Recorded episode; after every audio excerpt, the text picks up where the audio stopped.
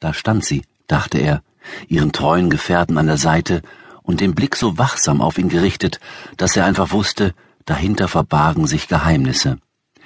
Dieses Mal wirkte sie nicht ärgerlich, und doch beobachtete sie jeder seiner Bewegungen, als er mit der Pizza und einem Sixpack Rolling Rock aus dem Auto stieg. Hi. Hi. Sie trat einen Schritt zurück, dann schloss sie hinter ihm wieder zu. Du hast Bier mitgebracht. Ich habe eine Flasche Rotwein zum Atmen geöffnet, aber das passt auch. Wir stellen das Bier einfach in den Kühlschrank. Er reichte ihr das Sixpack, dann zog er einen Rinderkauknochen aus der Tasche. Etwas für Bird, wenn das okay ist. Das berührte sie. Es zeigte seine Freundlichkeit. Er wird den Knochen von dir nicht annehmen. Dann gibst du ihn ihm eben. Er reichte ihr den Knochen. Bird verfolgte jede seiner Bewegungen mit den Blicken, aber er zuckte mit keinem Muskel. Das war sehr nett von dir. Er mag diese ganz besonders. Sie wandte sich zu dem Hund und murmelte einen Befehl. Bird plumpste auf sein Hinterteil. Das war aber nicht Französisch. Italienisch. Sie gab Bird den Knochen und murmelte erneut einen Befehl. Er spricht auch Italienisch, ein kluger Hund. Er lächelt. Hunde können nicht lächeln. Ich bitte dich, sieh dir doch mal diesen Blick an. Er lächelt. Wo soll ich die Pizza hinstellen? Am besten in die Küche. Du bist gut gelaunt. Ich werde gleich Pizza mit einer schönen Frau essen, die zudem noch Pepperoni mag, ein Lieblingsbelag von mir. Und sie hat Wein aufgemacht. Ich habe bis morgen früh um acht frei. Ich wäre doch blöd, wenn ich keine gute Laune hätte. Du bist nicht blöd. Sie holte Weingläser aus dem Schrank. Und du wirkst auch nur selten gestresst, obwohl dein Beruf sehr stressig ist. Das habe ich beobachtet. Ich mag meinen Job. Aber wenn dein Vater nicht krank geworden wäre, wärst du immer noch in Little Rock. Ja, wahrscheinlich, aber es sollte so sein. Ich sollte nach Hause kommen, diesen Job übernehmen und mich wieder hier niederlassen. Sie schüttelte den Kopf, als sie die Teller herausholte.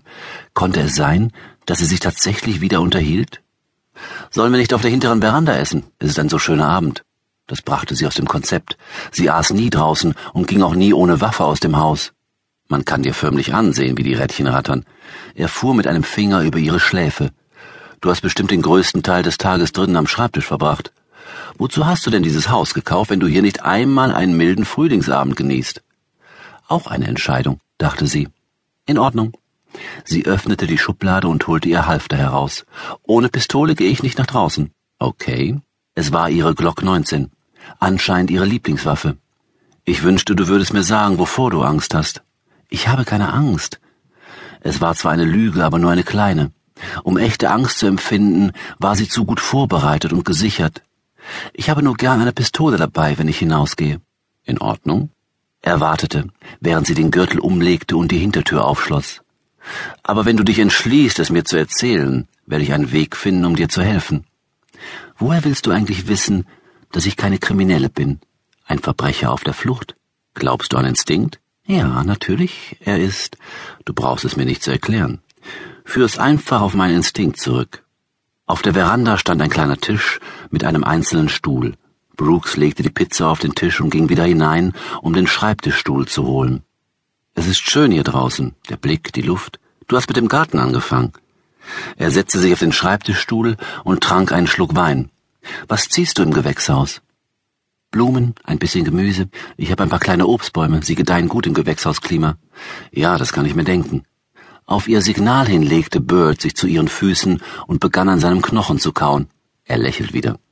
Dieses Mal schüttelte sie nur schmunzelt den Kopf. Du hast viel Fantasie. Vielleicht ist das mein Mittel gegen Stress. Er nahm das Stück Pizza, das sie ihm reichte, und legte es auf seinen Teller. Eine Weile aßen sie schweigend. Du wirst nicht fragen sagte er schließlich. Du hast dich gut unter Kontrolle, Abigail. Wie bitte?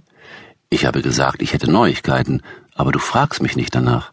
Die meisten Leute hätten es keine drei Minuten ausgehalten, ohne zu fragen. Vielleicht war es nur eine Masche, dieses Mal nicht. Sie lächelte wieder, und wie jedes Mal, wenn sich ihre Mundwinkel nach oben verzogen, hatte er das Gefühl, einen kleinen Sieg errungen zu haben. In Ordnung, in Ordnung, wenn du es unbedingt wissen willst, erzähle ich es dir.